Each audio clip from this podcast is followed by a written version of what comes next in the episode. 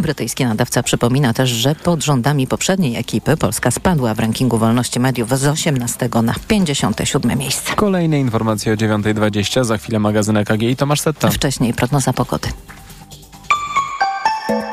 Pogoda. Przed nami pochmurny czwartek z przelotnymi opadami deszczu w całym kraju. Na północy i w rejonach podgórskich popada też deszcz ze śniegiem. 3 stopnie pokażą termometry w Białymstoku, do 4 w Lublinie i Rzeszowie, 5 w Warszawie i Łodzi, 7 maksymalnie w Krakowie, Katowicach, Poznaniu i Gdańsku, 8 w Szczecinie i Wrocławiu. Czas na raport smogowy. Sponsorem alertu smogowego jest japońska firma Daikin, producent pomp ciepła, klimatyzacji i oczyszczaczy powietrza www.daikin.pl. Krótkie informacje o jakości powietrza to oznacza, że jest bardzo dobrze. W całej Polsce niemal zerowe stężenie pyłów zawieszonych PM2,5 i PM10. Nie ma stacji pomiarowej Głównego Inspektoratu Ochrony Środowiska, która pokazywałaby złą czy choćby gorszą jakość powietrza.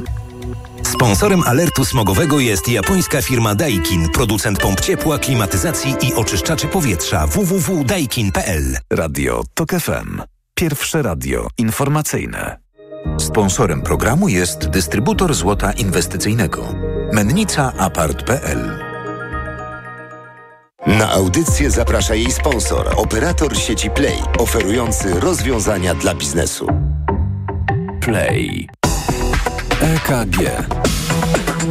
Ekonomia, kapitał, gospodarka. Tomasz Setta, dzień dobry. Pięć minut po dziewiątej zaczynamy magazyn EKG. Razem z nami pierwszy gość, profesor Paweł Kaczmarczyk, szef Ośrodka Badań nad Migracjami Uniwersytetu Warszawskiego. Dzień dobry. Dzień dobry panie redaktorze, dzień dobry państwu. Panie profesorze, umówiliśmy się rzecz jasna na rozmowę o migracjach, ale wcześniej w kontekście tego, co wydarzyło się wczoraj wokół tak zwanych mediów publicznych, chciałem pana zapytać... E, jako obywatela, ale też naukowca, który zajmuje się migracjami, jak pan odbiera te wczorajsze wydarzenia wokół TVP? Ja je odbieram, zostawiając na boku dyskusję na temat e, podstaw prawnych, jako szansę na dobrą zmianę w mediach publicznych. Jeśli chodzi o ten temat, który mnie tutaj dzisiaj sprowadza, czyli kwestię migracji, jest to sprawa absolutnie fundamentalna. Mm, wielu obserwatorów rzeczywistości politycznej zwraca uwagę na to, że obecnie skupiamy się na migracjach jako problemie, wyzwaniu, a tak naprawdę być może o wiele większym kłopotem jest y, poziom debaty publicznej na temat migracji.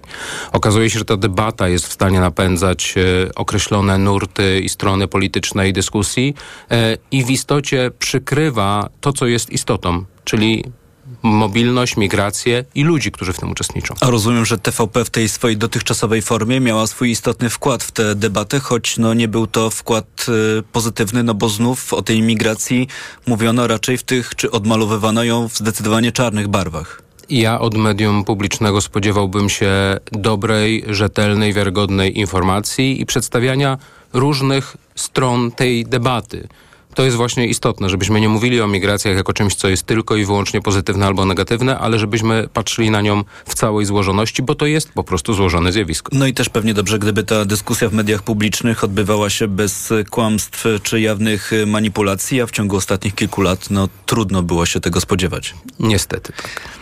To zamykając temat e, telewizji publicznej, a przechodząc do tych spraw absolutnie bieżących, zastanawiam się, na co pan czeka dzisiaj bardziej? Czy na wynik prac Komisji Śledczej do spraw afery wizowej, czy może na taki dokument w Polsce, który w końcu moglibyśmy nazwać polityką migracyjną, taką strategią działań, co polskie władze, co polski rząd chce w obszarze migracji zrobić?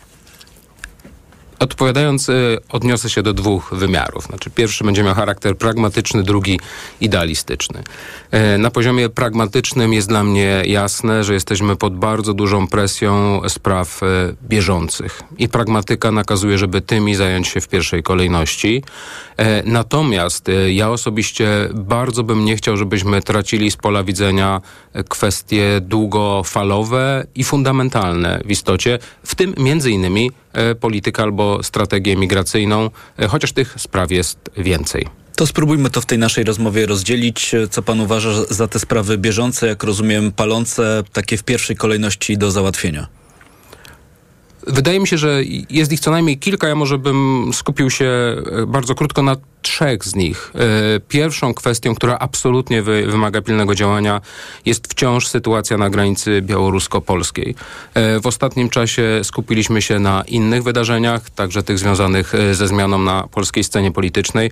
Natomiast bez wątpienia to, co się dzieje na granicy białorusko-polskiej, wciąż wymaga działania. I tutaj mam nadzieję na radykalną zmianę.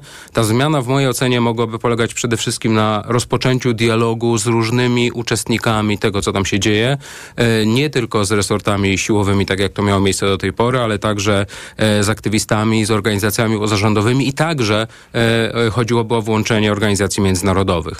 Drugim wymiarem byłaby dekryminalizacja opieki, bo to, co się działo w ostatnich miesiącach i latach było pod tym względem wielokrotnie skandaliczne. Przestrzeganie prawa, w tym międzynarodowego, albo przynajmniej zapewnienie warunków, które będą to umożliwiały i odpowiedź na pytanie, które wciąż dla mnie jest pytaniem niezwykle istotnym a konkretnie dlaczego ta granica, która miała być niezwykle szczelna, w praktyce szczelna nie jest. I wydaje mi się, że kiedy mówimy o tej granicy białorusko-polskiej, y, jesteśmy w dość interesującym i dobrym momencie, ponieważ mamy wydarzenia, które następują w krajach bałtyckich i w Finlandii. Wydaje mi się, że to jest dobry moment, żeby stworzyć wspólny front i wspólnie dyskutować nad tym, jak zapewnić bezpieczeństwo granicy, ale co ważne, jak robić to w sposób humanitarny. Przy czym, jak rozumiem, to jest cały czas wszystko punkt pierwszy, a zdaje się, mówił pan o a trzech sprawach. Tak, to te, te, te dwa kolejne potraktuję bardzo, bardzo, bardzo skrótowo, a przynajmniej drugi. Drugi punkt to jest sytuacja osób, e, które dotarły z Ukrainy do Polski. Jak wiemy, e, ich sytuacja jest względnie jasna do początku marca kolejnego roku. Wydaje mi się, że to jest ten moment, kiedy trzeba decydować, co robić dalej. Natomiast punktem trzecim jest to, o czym pan e, redaktor już wspomniał, a mianowicie wyjaśnienie wszystkich nieprawidłowości związanych z kwestią wizową, ale ja bym powiedział szerzej. Tak naprawdę wyjaśnienie prawidłowości związanych z napływem imigrantów do Polski e, w ostatnich latach, ponieważ e, ten problem jest o wiele szerszy. Chodzi tutaj o mechanizm rekrutacji, chodzi także o nieoczywiste, nietypowe formy zatrudnienia, to znaczy schematy B2B, ale także zatrudnienie cudzoziemców w przypadku e, platform różnego typu, więc wydaje mi się, że to jest cały kompleks problemów, który sprawia, że w ogóle w tym momencie ocena sytuacji, jeśli chodzi o uczestnictwo imigrantów w polskim rynku pracy, stała się bardzo trudna. Natomiast oczywiście punktem wyjścia jest wyjaśnienie wszystkich nieprawidłowości, jeśli chodzi o procedury wizowe i ewentualne naruszenia tychże. To tutaj możemy płynnie przejść do tych długofalowych spraw. Taką, która wysuwa się moim zdaniem na pierwszy plan, no to jest ta polityka migracyjna. Dokument, którego dzisiaj de facto w Polsce nie mamy. Zastanawiam się, czy będziemy go mieć, bo e, wsłuchiwałem się w to, co o migracji miał do powiedzenia w trakcie swojego expose premier Donald Tusk i ten wątek się tam pojawił, chociaż zapowiedzi powstania takiej polityki migracyjnej nie było. Było za to takie zdanie, że można ochronić polską granicę i równocześnie być ludzkim ja biorę za dobrą monetę to, co premier Donald Tusk powiedział w trakcie tego wystąpienia, mianowicie to, że będzie ograniczał się do kwestii jakoś tam dobranych e, i w istocie prawdopodobnie e, ta doktryna migracyjna czy strategia migracyjna nie miała takiego pierwszorzędnego znaczenia, raczej e, było skupienie na kwestiach bieżących. Natomiast ja będę do znudzenia powtarzał, zresztą to też wielokrotnie w tym studiu podało, że musimy pracować i starać się wypracować jak najlepszą strategię migracyjną, a raczej doktrynę migracyjną, czyli taką wizję uczestnictwa imigrantów w polskim społeczeństwie, ale także w polskiej gospodarce. A na czym polega ta różnica? E, na czym polega ta różnica? Strategia migracyjna de facto jakaś być może jest, ona często nie jest e, nawet upubliczniana, ponieważ mamy do czynienia w ostatnich latach e, z działalnością różnych instytucji publicznych, które wpisują się w określony ciąg logiczny, ale siłą rzeczy nie było to spisane. Więc ja jestem za tym, żeby to przedyskutować, przyjąć i upublicznić, co jest bardzo ważne. I teraz e, odnosząc się do tego, o czym już pan redaktor przed chwilą powiedział, wydaje mi się, że kluczowe jest e, powrót do diagnozy.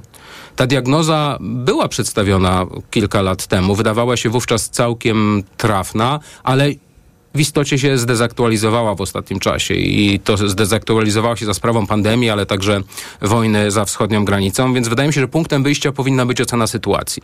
Jesteśmy e, w bardzo dobrym punkcie, ponieważ wydaje mi się, że w minionych latach w Polsce e, naprawdę dopracowaliśmy się bardzo dobrego środowiska e, eksperckiego i badawczego, jeśli chodzi nie tylko o kwestie migracyjne, ale także kwestie rynku pracy. Więc wydaje mi się, że w tym czasie, kiedy resort będzie zajmował się sprawami bieżącymi, dobrym pomysłem byłoby uruchomienie tego potencjału i rozpoczęcie prac nad nową, e, aktualną diagnozą, przy czym powtórzę, to co dla mnie jest ważne, to nie tylko skupienie się na kwestiach migracyjnych, ale na szerszym kontekście. A to... ten kontekst to jest po pierwsze demografia, a po drugie rynek pracy.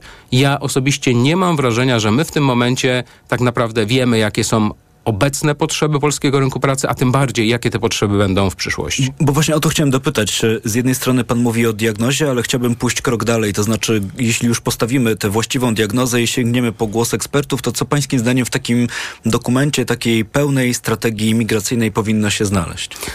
E, na pewno powinna znaleźć się kwestia, której do tej pory w Polsce poświęcono za mało miejsca, a mianowicie integracja. To znaczy to, jak sobie wyobrażamy włączanie imigrantów e, w różne instytucje, różne struktury e, nie tylko debata oczywiście o integracji, ale także stworzenie systemu, czyli systemowej integracji i także zapewnienie finansowania. W tym momencie oczywiście to się dzieje, doświadczenie uchodźców z Ukrainy to pokazuje, ale dzieje się to za sprawą e, lokalnych i regionalnych samorządów, a także organizacji pozarządowych. Czas na to, żebyśmy mieli przemyślany i sprawnie wprowadzony system integracji. Natomiast jeżeli mówimy o konkretnych narzędziach, ja nie bez powodu zacząłem o tej diagnozie, ponieważ ta diagnoza mogłaby także dotyczyć tego, co działa, a co nie działa na poziomie międzynarodowym. Polska jest w specyficznej sytuacji, ponieważ jest nowym krajem imigracji i obawiam się, że wiele narzędzi, które były stosowane przez kraje zachodnioeuropejskie, w Polsce może nie działać. Może nie działać choćby dlatego, że jesteśmy w sytuacji konkurencji z krajami, które mają mają o wiele większą, e, pozy lepszą pozycję przetargową, jeśli chodzi o pozyskiwanie imigrantów. Czyli po pierwsze, potrzebujemy dobrych, ale innowacyjnych rozwiązań, jeśli chodzi o zachęcanie, ale także utrzymywanie cudzoziemców e, w Polsce. I wreszcie rzecz, o której mówię bardzo często, e, potrzeba nam namysłu na temat długookresowych skutków wprowadzanych rozwiązań, w szczególności na temat tego, jakie zmiany w polskiej gospodarce powoduje napływ cudzoziemców, w jaki sposób wpływa na procesy automatyzacji i tak dalej. To jeszcze na koniec naszej rozmowy bardzo krótko chciałem zapytać, na ile ważnym elementem tej przyszłej strategii migracyjnej nowego rządu będzie pakt migracyjny, wokół którego wczoraj mm, mm, znaczy od wielu lat toczyły się negocjacje. Wczoraj był finał tych negocjacji i teraz jest bardzo prawdopodobne, że na początku przyszłego roku te uzgodnione rozwiązania wokół migracji będą miały szansę wejść w życie. Po pierwsze, absolutnie istotne jest to, żeby te nasze rozwiązania uwzględniały kontekst międzynarodowy. Czyli dokumenty, choćby te, które były proponowane przez agendy ONZ-owskie, ale także obecny pakt migracyjny. Po drugie, może nawet ważniejsze, czas na to, żeby Polska aktywnie włączyła się w debatę międzynarodową dotyczącą migracji. Niestety doświadczenie zarówno Global Compact, jak i obecnego aktu pokazuje, że tego udziału w zasadzie nie było. I myślę, że od tego trzeba zacząć, a dalej zastanawiać się, e, jak wykorzystać doświadczenia innych krajów, także na poziomie tych paktów, które siłą rzeczy są bardzo ogólne, często mocno polityczne. Chyba wszyscy wciąż czekamy na szczegóły. Toczy się e, dyskusja bardzo krytyczna dotycząca choćby tego, tego, tego paktu, ale brakuje w tej dyskusji na poziomie międzynarodowym Polski i polskiego głosu. Jesteśmy już po czasie, ale muszę dopytać o ten pakt migracyjny, dlatego że ten finał negocjacji był wczoraj. Wczoraj byliśmy w Polsce trochę zajęci innymi sprawami. To taka pańska bardzo krótka ocena tego paktu migracyjnego na bardzo krótką ocenę trzeba poczekać, bo trzeba poczekać na dokumenty y, wykonawcze i konkretne zapisy. Na razie to, co jest uderzające, to jest niezwykła polaryzacja oceny. Z jednej strony mamy e, wyraźną satysfakcję polityków unijnych, którym udało się przeprowadzić ten trudny proces, a z drugiej strony olbrzymie niezadowolenie, zwłaszcza ze strony organizacji prawno-człowieczych, które krytykują pakt ze względu na różne rozwiązania. Moim zdaniem warto poczekać 2-3 miesiące, bo chyba tyle to ma trwać na konkretne zapisy, ale już teraz włączać się w dyskusję i tworzenie tychże zapisów. Profesor Paweł Kaczmarczyk, szef Ośrodka Badań nad Migracjami UW, był Państwa gościem. Dziękuję za rozmowę. Dziękuję serdecznie. Informacje. EKG. Ekonomia, kapitał, gospodarka. Sponsorem programu był dystrybutor złota inwestycyjnego. Mennica Apart.pl na audycję zaprosił jej sponsor, operator sieci Play, oferujący rozwiązania dla biznesu. Play. Autopromocja. Niedorzecznik. Serial radiowy TOK FM. Zaprasza Michał Janczura. Ten serial ma pokazać, co się dzieje, gdy na stanowisko rzecznika praw dziecka trafia osoba, która najczęściej broni interesów dorosłych i jednej partii. Gdy zamiast dobrem dziecka rzecznik kieruje się ideologią i jak wielką krzywdę można wyrządzać po prostu milcząc wtedy, gdy w obronie dzieci trzeba krzyczeć. Niedorzecznik. Tylko w TOK FM Premium. Posłuchaj na tokefm.pl ukośnik rzecznik lub w aplikacji mobilnej. TOK FM. Autopromocja. Reklama. Teraz w euro. Jedna lub aż dwie raty gratis na cały asortyment z wyłączeniem produktów Apple i kodów aktywacyjnych. I do marca nie płacisz. RRSO 0% do 31 grudnia. Szczegóły i liczba rat dla każdego wariantu w regulaminie w sklepach i na euro.com.pl. Robisz wszystko, by twoje dziecko było bezpieczne w dzieciństwie? Zadbaj także o jego bezpieczną przyszłość. Zaszczep je przeciwko HPV i pomóż uniknąć onkologicznych konsekwencji zakażenia. Jeśli twoja córka lub syn ma 12 lub 13 lat, możesz zaszczepić ich bezpłatnie. To bezpieczne i skuteczne. Twoje dziecko. Bezpieczne teraz, bezpieczne w przyszłości. Dowiedz się więcej. Wejdź na planujedługieżycie.pl. Kampania Ministerstwa Zdrowia. Teraz w Carrefourze niezapomniane święta w wyjątkowych cenach. Filet z polskiego kurczaka aż 50% taniej, tylko 10,99 za kilogram z aplikacją Mój Carrefour. Oferta ważna do 23 grudnia. Cena przed obniżką 21,99. Łap świąteczne super okazje w Orange. Teraz drugi smartfon za złotówkę w zestawie smartfonów Xiaomi za jedyne 40 zł miesięcznie. Promocja przy zakupie wybranych ofert do wyczerpania zapasów. Szczegóły w salonach i na orange.pl. Orange daje więcej. Orange. Marian, święta idą, zostaniesz naszym domowym Mikołajem? Ho, ho, ho! Barbara, zawsze. No to telewizor byśmy wymienili. Patrz, jaka fajna promocja w Media Expert. Przy zakupie telewizora Sandbar 50% taniej dostaniemy. No, no to Barbara, to super prezent będzie. Teraz w Media Expert przy zakupie telewizorów w promocji wybrany soundbar otrzymasz 50% taniej. Więcej w sklepach i na mediaexpert.pl. W Leroy Merlin produkty do łazienki w super cenach. Zestaw podtynkowy Nereus Roka z 1199 na 997. Gres szkliwiony metan z 59,99 na 43,97 za metr kwadratowy. Oraz bateria umywalkowa Alto ze 179 na 147. Ceny przed obniżką to najniższe ceny z ostatnich 30 dni. Proste? Proste. Leroy Merlin. Świąteczne zakupy robię w Lidlu. Już od czwartku. Mandarynki cena przed obniżką 19,99 za skrzynkę 2,3 kg. A teraz 13,99, a z kuponem Lidl Plus aż 50% taniej. Tylko 9,99 za skrzynkę 2,3 kg. I pomarańcze deserowe luzem cena przed obniżką 6,99 za kilogram. A teraz 3,99, a z kuponem Lidl Plus aż 57% taniej. Tylko 2,99 za kilogram. Szczegóły w aplikacji Lidl Plus. Lidl. Wyjątkowe święta Bożego Narodzenia. Świątecznie niskie ceny w MediaMarkt. Laptop Asus z procesorem Intel Core i5. Za 55 zł i 98 groszy miesięcznie w 50 równych latach. RRSO 0%, a zmywarka do zabudowy Whirlpool z technologią Power Clean Pro za 39 zł i 98 groszy miesięcznie w 50 równych latach. RRSO 0% i do lipca nie płacisz. Kredyt udziela Bank BNP Paribas po analizie kredytowej. Szczegóły w sklepach i na mediamarkt.pl. Mediamarkt. Reklama. Radio TOK FM. Pierwsze radio informacyjne. Informacje TOK FM. 9.22 Filip Kakusz, zapraszam. Prezydent Andrzej Duda powiedział w Radiu Z, że absolutnie nie zgadza się z wyrokiem sądu w sprawie Mariusza Kamińskiego i Macieja Wąsika. Jak twierdzi, skazanie ich na dwa lata więzienia i pięcioletni zakaz pełnienia funkcji publicznych to całkowite złamanie norm konstytucyjnych. Według prezydenta do pogwałcenia prawa i do anarchii dochodzi też wokół zarządów mediów publicznych, które odwołał Bartłomiej Sienkiewicz. Andrzej Duda wezwał premiera do przestrzegania przepisów i ustawy zasadniczej. Projektem budżetu na przyszły rok zajmie się dziś Sejm. Zgodnie z tym projektem deficyt ma wynieść nie więcej niż 184 miliardy złotych.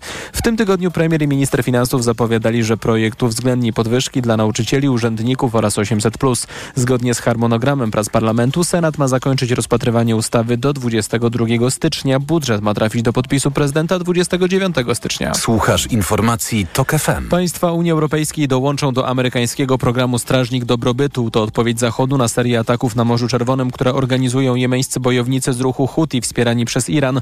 Doszło do ponad 20 takich incydentów, a kilka firm frachtowych wycofało się z tej trasy i wybrało dłuższą wokół Afryki. Na razie, nie wi- na razie wiadomo o 10 państwach, które pod przewodnictwem USA będą pełnić patrole na Morzu Czarnym. Szef unijnej dyplomacji Josep Borrell poparł operację, a to może być sygnał dla niektórych państw wspólnoty, by się do niej włączyły. Przywódca Korei Północnej Kim Jong-un zapowiedział, że nie zawaha się przeprowadzić ataku atomowego, jeśli wróg sprowokuje go za pomocą broni nuklearnej, podały media państwowe kontrolowane przez Pjongjang. Władze reżimu oficjalnie potwierdziły, że w tym tygodniu przeprowadzono test międzykontynentalnego pocisku balistycznego Hwasong-18, który ma zasięg kilkunastu tysięcy kilometrów.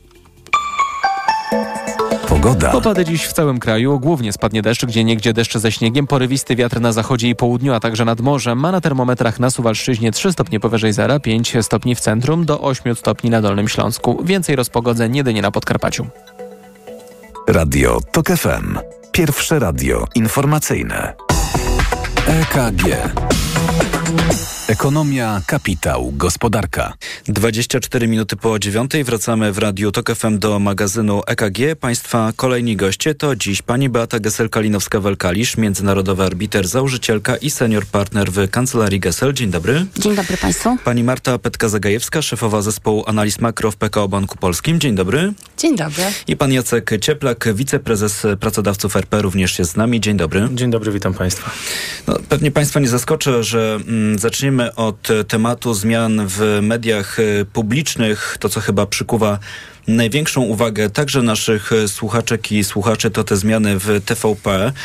No, toczy się też wokół tego taka dyskusja prawna, więc patrzę na panią mecenas Gessel, w jaki sposób e, pani postrzega, obserwuje, komentuje to, co wokół TVP się dzieje i czy to są bardziej obserwacje obywatelki, czy jednak prawnika?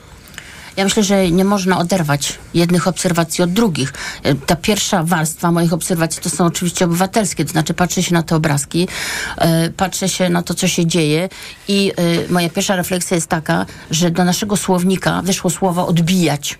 To znaczy, że my nie dokonujemy zmiany rządu, nie dokonujemy zmiany zarządów, nie dokonujemy zmian takich, które normalnie wynikają ze zmiany po prostu rządu i większości sejmowej, natomiast my odbijamy, odbijamy telewizję, odbijamy sądy, odbijamy Trybunał Konstytucyjny, po prostu e, strasznie jestem, e, znaczy jest to, jest dla mnie straszne, że po prostu, że my nie zmieniamy, tylko, e, tylko rząd jest zmuszony odbijać. I jak patrzę się na te obrazki, no to w jaki sposób, przecież pamiętam jak 8 lat temu była zmiana w telewizji, przecież nie było takich obrazków, to znaczy się, nikt się tam nie kładł na korytarz, po prostu nastąpiła zmiana. Zwolniono w trybie natychmiastowym bardzo dużą ilość pracowników mediów publicznych i po prostu tak to nastąpiło. Natomiast od strony prawnej oczywiście się nad tym zastanawiam, ponieważ to jest w ogóle y, dla prawników, i myślę, że to wielokrotnie podkreślam tutaj na antenie, że dla nas, dla prawników, to, co się działo przez te 8 lat, to jest straszne, ponieważ to jest odwrócenie pojęć, to jest po prostu dewaluacja pewnych pojęć prawnych, y, kiedy wyrok już nie jest wyrokiem, sędziowie y, nie są sędziami i tak dalej, i tak dalej.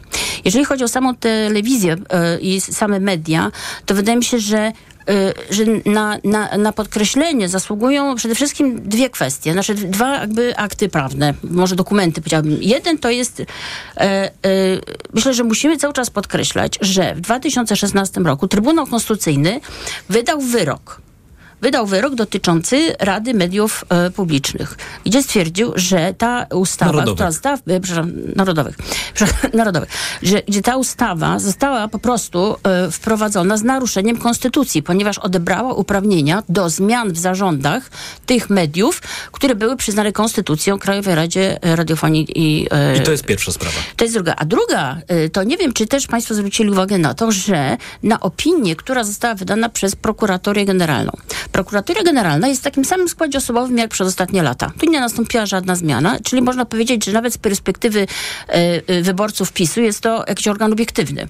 I ta e, prokuratura generalna wydała opinię, w której stwierdziła, że decyzja o zabezpieczeniu, która została wydana przez dzisiejszy Trybunał pani magister Przyłębskiej, decyzja o zabezpieczeniu poprzez zakazanie zmian w zarządach w tych spółkach nie dotyczy Skarbu Państwa, że Skarb Państwa nie jest stroną tego postępowania, w związku z tym nie jest związany tym zabezpieczeniem. Jest wiele innych aktów i opinii, które możemy tutaj przytaczać, ale wydaje mi się, że to są dwa takie naprawdę podstawowe akty, na których możemy się opierać. To mówiła pani mecenas Beata Gesel-Kalinowska-Welkalisz.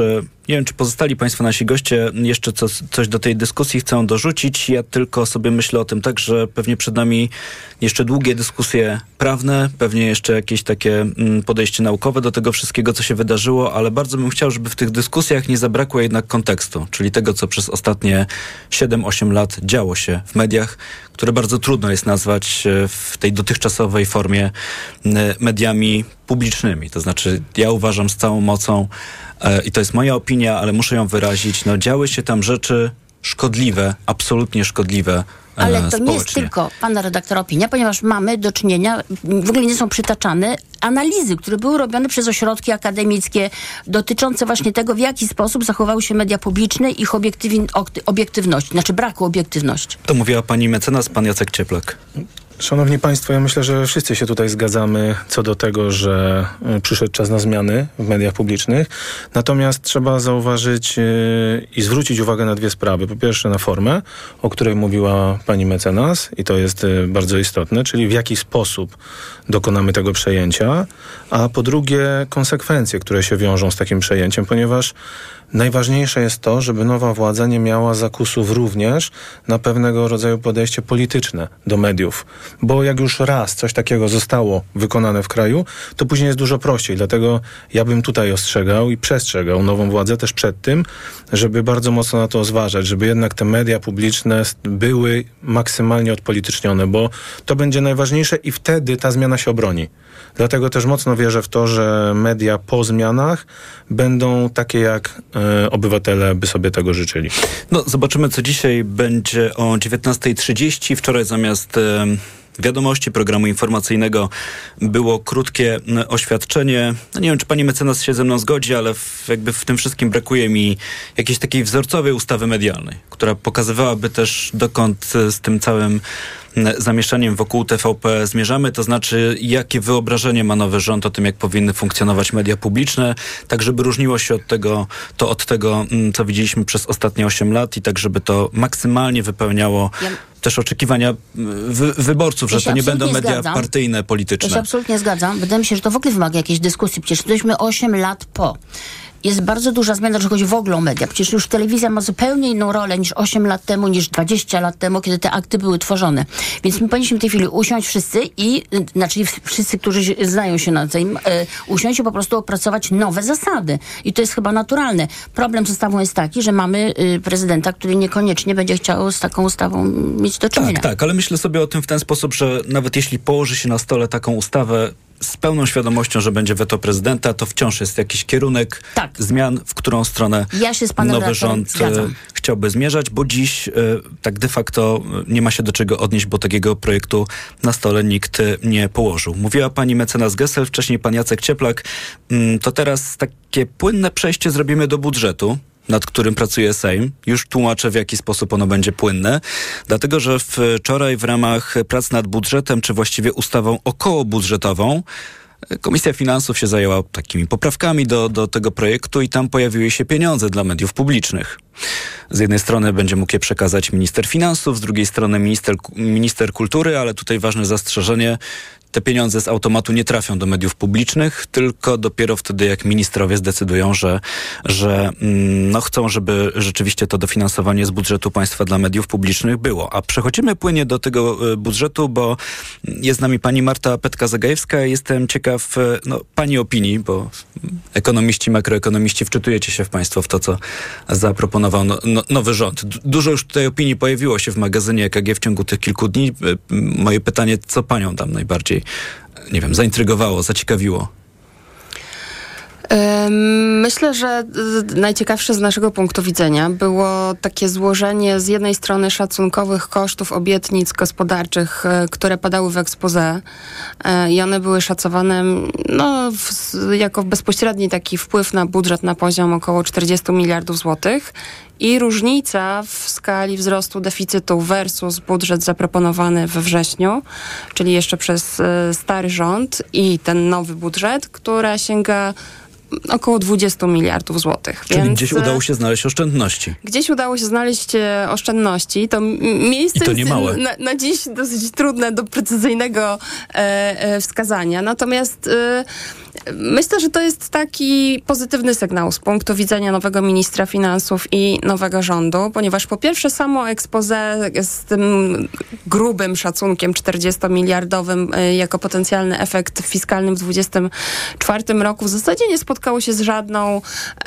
reakcją rynkową, a było trochę takich głosów, że e, przeliczając e, koszty wszystkich obietnic wyborczych, które są sowite i też tutaj warto dodać, że tylko na razie niewielka część tych obietnic znalazła odzwierciedlenie w tych planach, które zostały zapowiedziane na rok 24.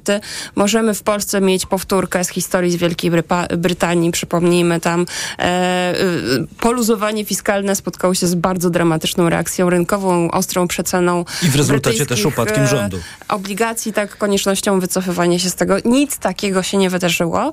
No i na, mogę tutaj wejść na moment w słowo a propos Oczywiście. tego, w jaki sposób reagują na to rynki, bo mam przed sobą informację od ministra finansów z wczoraj, że rentowność polskich obligacji spadła poniżej 5%. To też jakoś się dokłada do tego obrazu? Myślę, że po części tak, chociaż tutaj jest też y, trochę historii po boku. To znaczy, co się dzieje z polskimi rentownościami, to jest złożenie informacji krajowych i one nie były negatywne, nie zostały negatywnie zinterpretowane przez rynek, ale też w dużym stopniu odzwierciedlenie tego, co się dzieje na rynkach bazowych, gdzie mamy wiarę w nadchodzące istotne obniżki stóp procentowych. Rynek wycenia, że już w marcu, kwietniu stopy obniżać mogą i Europejski Bank Centralny i Fed, co spycha w dół rentowności na rynkach bazowych. Więc jeżeli na to nie nakładają się czynniki, które em, powodują wzrost e, takiej krajowej premii za ryzyko, e, no to wtedy za rynkami bazowymi podąża też e, e, polski rynek e, obligacji. To też jest dobra wiadomość, no bo niższe rentowności to potencjalnie niższe koszty obsługi zadłużenia, które stanowią całkiem dużo w kosztach e, budżetu. I bardzo cieszę się, że padło to wyjaśnienie, co oznacza, że te rentowności polskich obligacji mm, spadły. Dodam, chodzi o te dziesięcioletnie poniżej 5%. To bardzo krótko w tej części, a potem jeszcze po informacjach do tego wrócimy. Pan Jacek Cieplak i głos e, pracodawców w kontekście tych budżetowych propozycji. Tak hasłowo w tej części.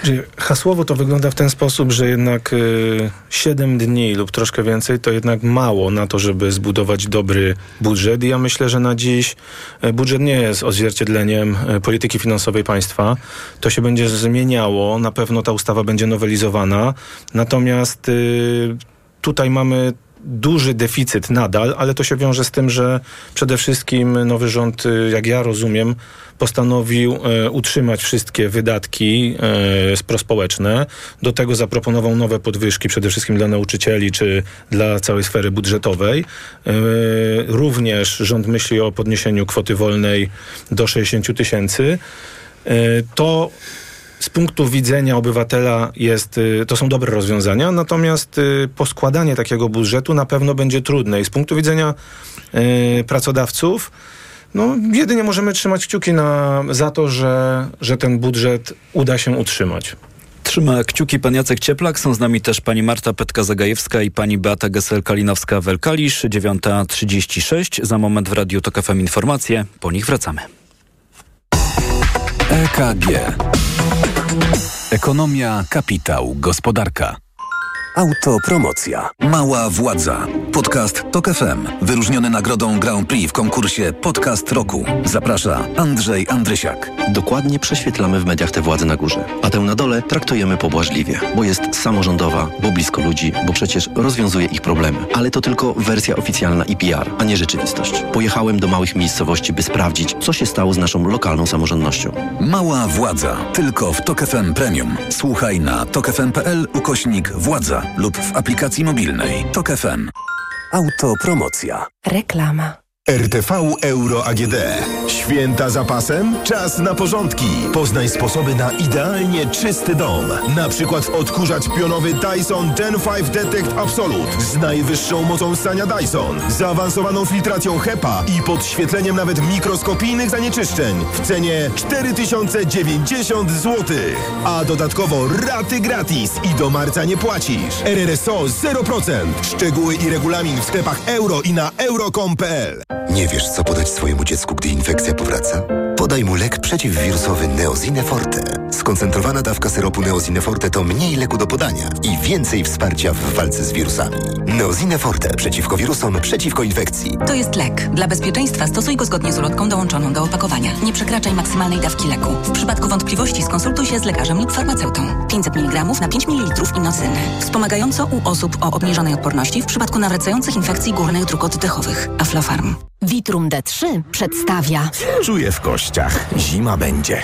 Znowu mróz i ciemność wszędzie. Raz śnieżyca, raz ulewa. Wszystkim śmiać się odechciewa. Z szafy biorę kalesony. Wąs mam lekko oszroniony. Każdy chory. Co za lipa. Gdzie jest słońce? Kto się zapyta. A ja mam to w D, bo mam Vitrum D. Z suplementami diety Vitrum D3 i Vitrum Odporność jestem odporny na jesień i zimę. Vitrum D3. Witamina D od Orifarm. Świąteczne odliczanie z Lidl Plus. Tylko dziś mandarynki luzem, cena przed obniżką 8,99, a teraz 66% taniej, 2,99 za kilogram. Szczegóły promocji w aplikacji Lidl Plus. Aktywuj kupon w aplikacji i oszczędzaj. Proszę, pane okulary. Warto też kupić suplement diety Maxiluten D3. Maxiluten D3? Tak, ma wysoką dawkę luteiny oraz składniki wspierające wzrok, cynk i wyciąg z róży stulistnej, a dodatkowo również wysoką dawkę witaminy D3. Maxiluten D3. Aflofarm. Co jak co, ale przy świątecznych zakupach to warto się rozejrzeć za dobrymi cenami. Ja się nie rozglądam, bo i tak wiem, że znajdę je w Biedronce. Bo Biedronka jest liderem niskich cen także na święta. Do soboty. Świeży filet z łososia atlantyckiego Marinero. Jedynie 5,99 za 100 gramów z kartą Moja Biedronka. Limit dzienny 2 kg na kartę. Oraz słodycze ze świątecznej linii Magnetic. 1 plus 1 gratis. A sok 100% jabłko Hortex 1 litr tylko złoty 99 za butelkę przy zakupie 6 z kartą Moja Biedronka. Limit dzienny 12 butelek na kartę. Biedronka. Przepraszam, coś pani zgubiła. Mój magnes, bardzo dziękuję. Suplement diety Neomak Forte D3. Magnes. Może stąd to przyciąganie. Ja też biorę magnes. Sporo nas łączy. Łączy to Neomak Forte D3, dużą dawkę magnezu i aż 2000 jednostek witaminy D. Kosztuje 2 zł więcej niż Neomak Forte, a daje mi świetną odporność. Przekonała mnie pani. Zmieniam swój magnes na Neomak Forte D3. To może teraz ja przekonam panią, żebyśmy poszli na kawę. Chyba, że jest pani odporna również na mnie. Neomak Forte D3. Więcej niż magnes. Aflofarm. Świątecznie niskie ceny w Mediamarkt. Kupuj produkty dużego AGD oraz AGD do zabudowy w zestawie i otrzymaj rabat w wysokości nawet do 99% ceny piątego produktu. Mediamarkt. Reklama. Radio TOK FM. Pierwsze radio informacyjne. Informacje TOK FM.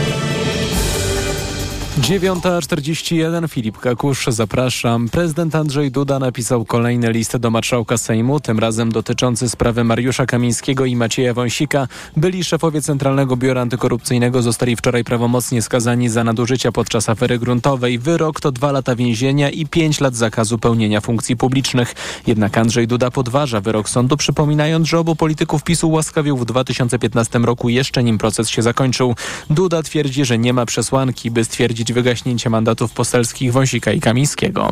Wyłączenie TVP Info to korzyść dla polskiej demokracji, tak mówił w TOK FM Rafał Trzaskowski. Protest PiSu w obronie TVP prezydent Warszawy nazywa groteską. Dzisiaj Jarosław Kaczyński mówiący o tym, że on jest za wolnością mediów i rozdzierający szaty, no wygląda po prostu śmiesznie.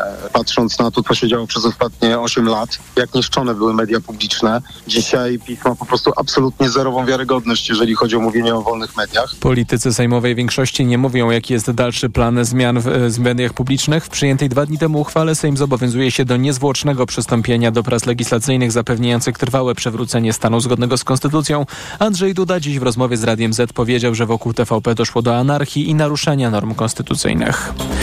Ministrowie rolnictwa Ukrainy i Polski spotkali się na granicy, by rozmawiać o przewozie towarów i potencjalnym zakończeniu protestu polskich przewoźników. Aleksandr Kubakow i Dariusz Klimczak spotkali się po raz pierwszy. Zapewniają, że są gotowi znaleźć rozwiązanie przyczyn protestu i wyjść naprzeciw oczekiwaniom przedsiębiorców. Firmy transportowe blokują przejścia z Ukrainą od początku listopada, domagając się tego, by ukraińskie firmy transportowe mogły poruszać się po krajach Unii dopiero po uzyskaniu specjalnych zezwoleń. Chcą też likwidacji systemu elektronicznej kolejki.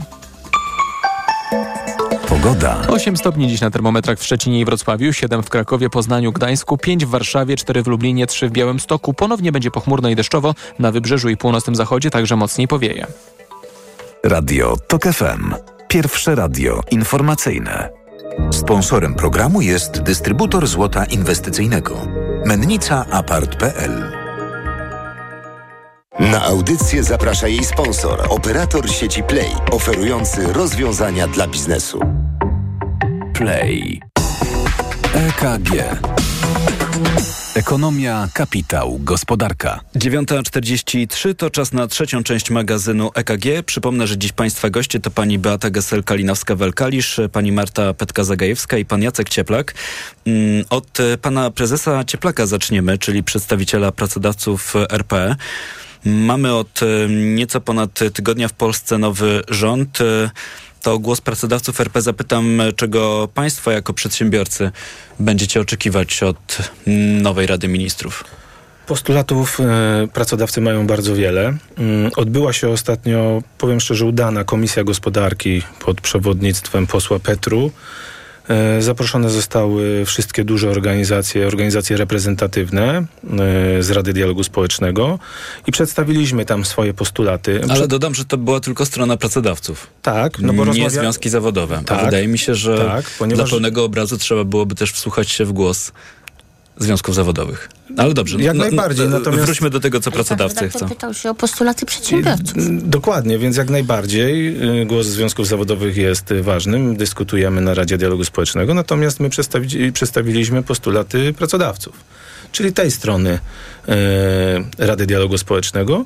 Mamy ich bardzo wiele, tak jak mówiłem, wszystkie zostały wysłane. Przede wszystkim y, państwo przyjazne przedsiębiorcom i tutaj chodzi de facto o zmianę mentalności, bo nadal jest y, w Polakach utrwalana taka linia, że przedsiębiorcy żeby coś zarobić, musieli, że tak powiem, komuś zabrać.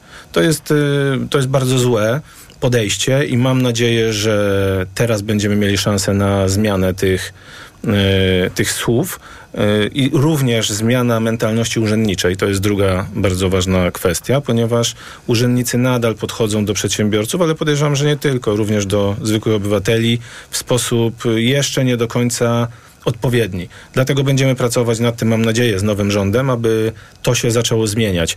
Poza tym dialog społeczny i rzetelna legislacja.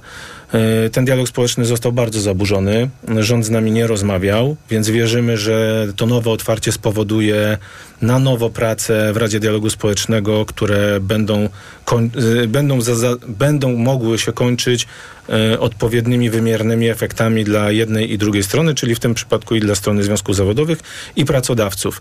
I rzetelna legislacja, to chcę podkreślić, ponieważ yy, to, do czego to, co widzieliśmy przez ostatnie 8 lat, to już można powiedzieć przeszło pełne apogeum, jeśli chodzi na przykład o wrzutki poselskie i dodawanie zapisów ustaw kompletnie niezwiązanych z ustawą prowadzącą.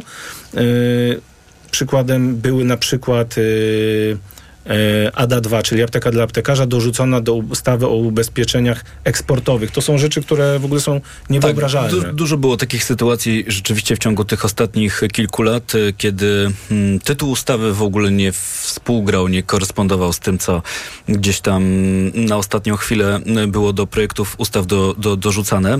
To mówił pan Jacek Cieplak. Ja tylko wyjaśnię, tak zawsze upominam się o ten głos związków zawodowych, żeby po prostu nam to nie znikało y, z pola widzenia, no bo Rada Dialogu Społecznego to są trzy strony, czyli rządzący, pracodawcy i rzecz jasna y, pracownicy. To skoro tak y, w y, tych rejonach jesteśmy, to może jeszcze o ten rynek pracy państwa zapytam.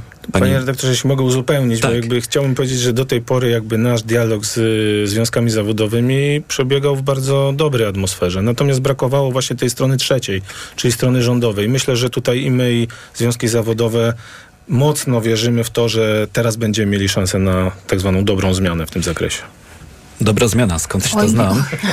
Skądś to znam z przed ośmiu lat e, takie hasło. Mówił pan Jacek Cieplak. E, To teraz pani Marta Petka-Zagajewska, bo, bo zacząłem mówić o tym rynku pracy. Zdaje się, że mamy tutaj jakieś liczby, coś co nam opisuje, co tam aktualnie się na tym polskim rynku pracy dzieje. Mamy liczby, liczby trochę tak e, stojące w pewnej sprzeczności ze sobą na pierwszy rzut oka, bo mamy bardzo wysoką dynamikę wynagrodzeń, 11,8% w e, listopadzie, to jest wzrost płac w ujęciu rok do roku w sektorze przedsiębiorstw, to ważne, żeby to zastrzec. I mamy spadek zatrudnienia, minus e, 0,2% rok, e, rok do roku, więc z jednej strony można powiedzieć, że trochę nielogiczne, no bo bardzo rozgrzany rynek pracy pod względem wynagrodzeń, no jednak ewidentne chłodzenie rynku pracy pod względem e, zapotrzebowania na pracowników, e, czy też e, tempa, w którym powstają, powstają etaty. No, to, oczywiście dużo jest w tym historii też inflacyjnej, historii regulacyjnych, takich jak podwyżki płacy minimalnej. Tutaj może warto powiedzieć, że w tych danych o wynagrodzeniach od kilku miesięcy widać coś, czego bardzo długo nie było widać. To znaczy ewidentnie te branże, w których dynamika płac jest największa, to są te branże, gdzie są najniższe wynagrodzenia. Czyli to są te branże, gdzie właśnie ta rola zmian regulacyjnych wzrostu płacy minimalnej e, w największym stopniu wpływa na przeciętne wynagrodzenia. To są głównie e, takie sektory usługowe, takie jak e, choreca, takie jak administrowanie, jakaś działalność w, wspierająca. Ten obraz się pewnie będzie utrzymywał w roku 2024, bo przypomnijmy, że przed nami dwie podwyżki płacy minimalnej, łącznie o 20% blisko znowu, więc e, to sprawi, że ten obraz wynagrodzeń się w 2024 nie będzie mocno różnił od tego, co widzimy obecnie. Nadal dwucyfrowa dynamika w okolicach 10-11%, natomiast zmieni się chyba, na to mocno liczymy, obraz zatrudnienia. Na dziś, tak jak powiedziałam, jeszcze minus, ale w badaniach koniunktury już widzimy, że w dużej części gospodarki ten apetyt i plany dotyczące wzrostu zatrudnienia zaczynają się poprawiać. E, Takie branże, które w badaniach koniunktury zapowiadają wzrost zapotrzebowania na pracowników, to między innymi budownictwo, mocno rozgrzane, chociażby w segmencie mieszkaniowym, też z coraz lepszymi perspektywami w obszarze inwestycji, bo szansa na środki e, unijne na e, KPO. E, No więc wydaje się, że do tego wątku regulacyjnego dojdzie też taki wątek tradycyjny. Większy popyt na pracownika, wysuszony rynek pracy, gdzie tych pracowników jest bardzo mało, więc to konkurencja o pracownika jeszcze nam będzie do tej dynamiki wynagrodzeń po prostu dokładać. Mówiła pani Marta Petka-Zagajewska, pan Jacek Cieplak. Jeszcze dwa zdania, jak rozumiem.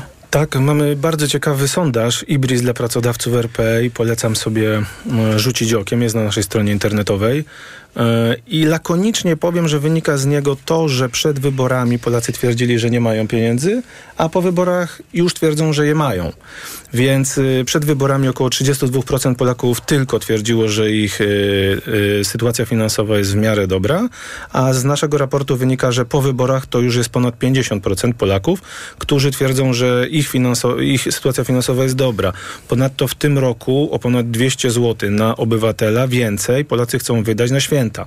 To też pokazuje, że jednak y, wybory spowodowały pewnego rodzaju stabilność, przynajmniej jeśli chodzi o Optymizm. optymizm, stabilność, a myślę, że wiąże się to z tym, że właśnie potwierdzone zostały e, te postulaty o utrzymaniu transferów socjalnych, czy podwyżki dla grup społecznych, czy właśnie rosnąca płaca minimalna, spowodowała to, że przy e, takim wyniku wyborów e, Polacy uznali, że gdzieś to ich życie będzie teraz na tym dosyć optymalnym poziomie. I to jest bardzo ważne. No ja myślę, że poza wyborami jednak też bardzo istotnym elementem wpływającym na e, samopoczucie konsumentów jest jednak to, co się dzieje z inflacją. To był największy szok, który powodował obawy, strach, niepewność o przyszłą sytuację finansową.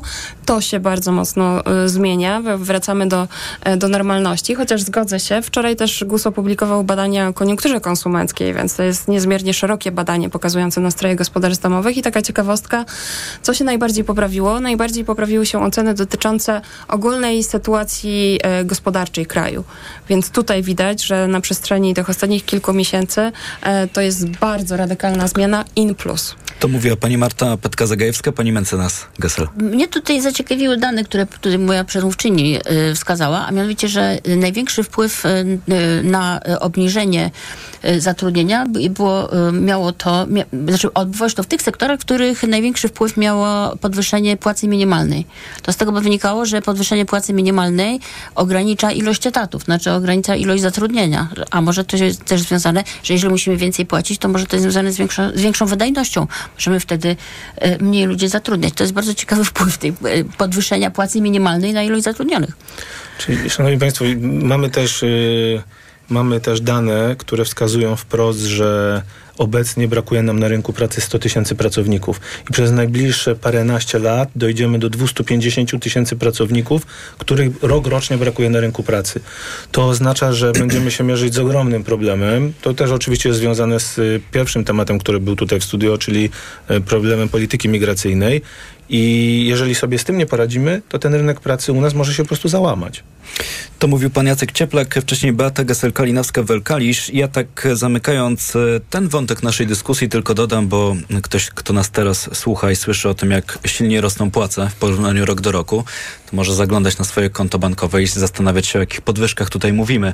No to e, spieszę z wyjaśnieniem, że dane GUS-u to jest tylko wycinek część rynku pracy, bo GUS może tylko te dane ściągać od firm, które zatrudniają, proszę mnie poprawiać, co najmniej 10 pracowników. Tak, zgadza się. E, czyli mówimy o podwyżkach, o wynagrodzeniach, e, które otrzymuje niecałe 7 milionów Polaków. Tak, czyli na jednak, około 17 milionów pracujących, tak? Więc to jest ta relacja. O więc to jest nawet mniejszość mówimy. em, tego rynku pracy. To tak e, gwoli wyjaśnienia, gdyby ktoś się zastanawiał, o jakichś podwyżkach mówimy, no bo może być ktoś, ktoś kto bardzo dawno m, tych podwyżek nie widział, albo nie widział jej w, takich, e, w takiej skali. Ja przypomnę, rok do roku prawie 12%. To są dane od GUS-u za listopad. EKG.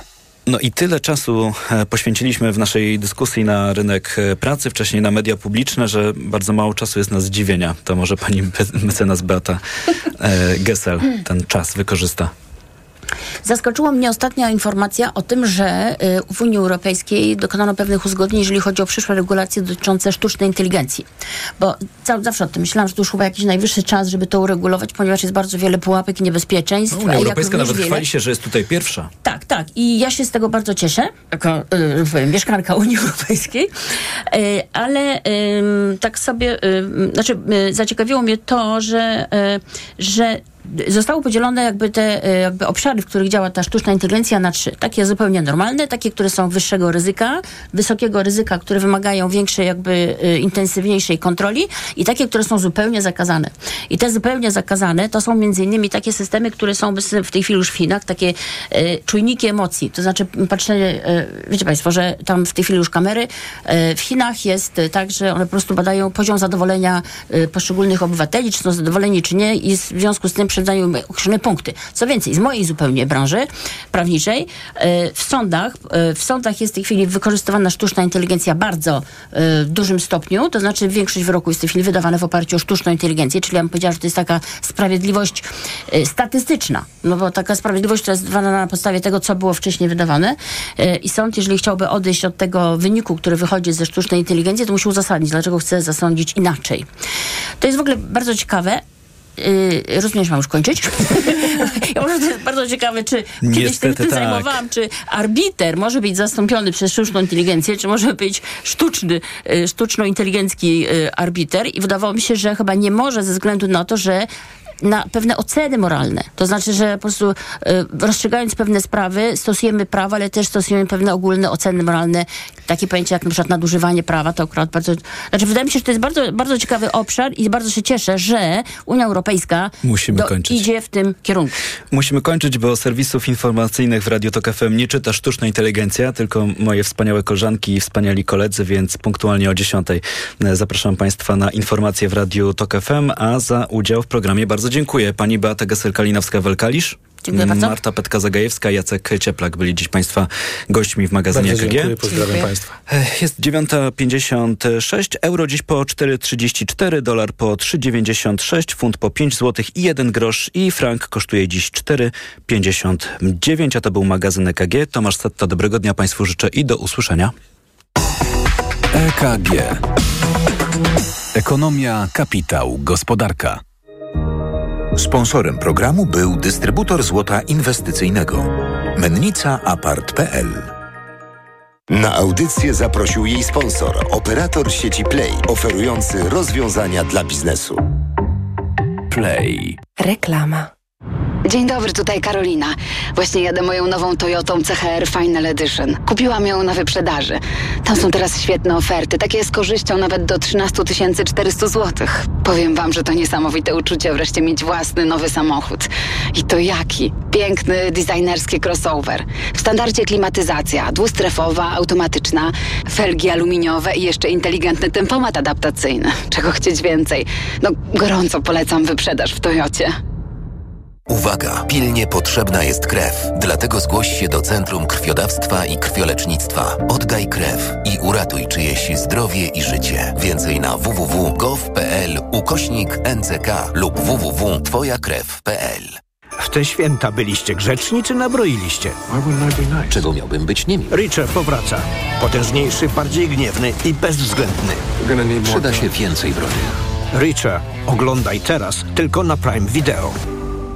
Pierogi i groch, kapusta i karp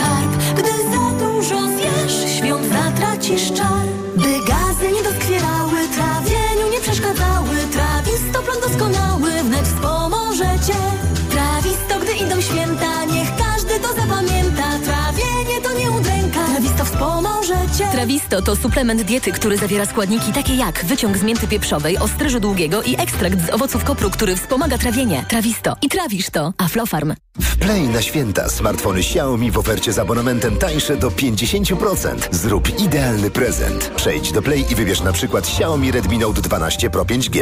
Szczegóły w salonach i na play.pl, bo w Play płacisz mniej. Play. Wyrafinowany, widowiskowy, stylowo niezrównany, spektakularny Range Rover Velar. Dostępny w wyjątkowej ofercie dla przedsiębiorców z atrakcyjną ratą od 2698 zł netto, pakietem wyposażenia biznes, ubezpieczeniem za 1%, pełną opieką serwisową przez cały okres użytkowania oraz pięcioletnią gwarancją. By poznać szczegóły, odwiedź salon Land Rovera. Zapytaj też o modele dostępne od ręki w wyjątkowo korzystnych ofertach. Przed wejściem na rozprawę weź Valerin Max, a ja pomogę Ci przez to przejść. Praca, praca i jeszcze więcej pracy.